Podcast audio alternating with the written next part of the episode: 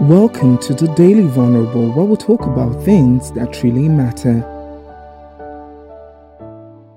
You know, um, four days ago, I watched. I was four days ago. I watched myself, and it, it's. I watched myself about to slip into a depression. I, I watched myself, and, and I thought to myself, what is, what is triggering this depression? What? Um,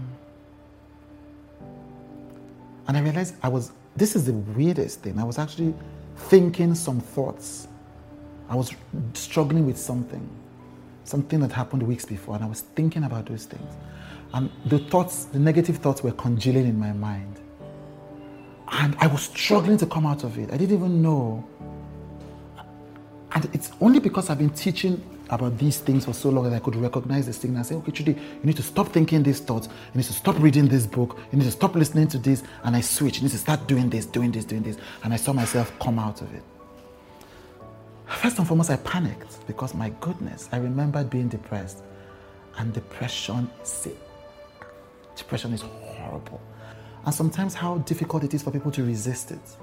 So when I I could feel myself getting to a point where I tell people, you know, just snap out of it. I, I would never say that because I've learned too much about depression. But sometimes I've seen myself get into that language of impatience, impatience.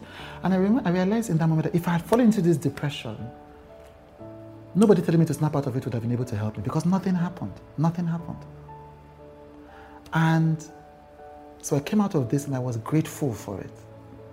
And that's what I uh, teach about gratitude. I was grateful because I thought, almost slipping into depression helped me regain perspective and humility to remember how terrible it was when I had it and to remember to do better by people who presently are dealing with it. And that's why I say it is possible to be grateful for anything. I am actually grateful for that frightening moment when I almost fell back into a depressive state.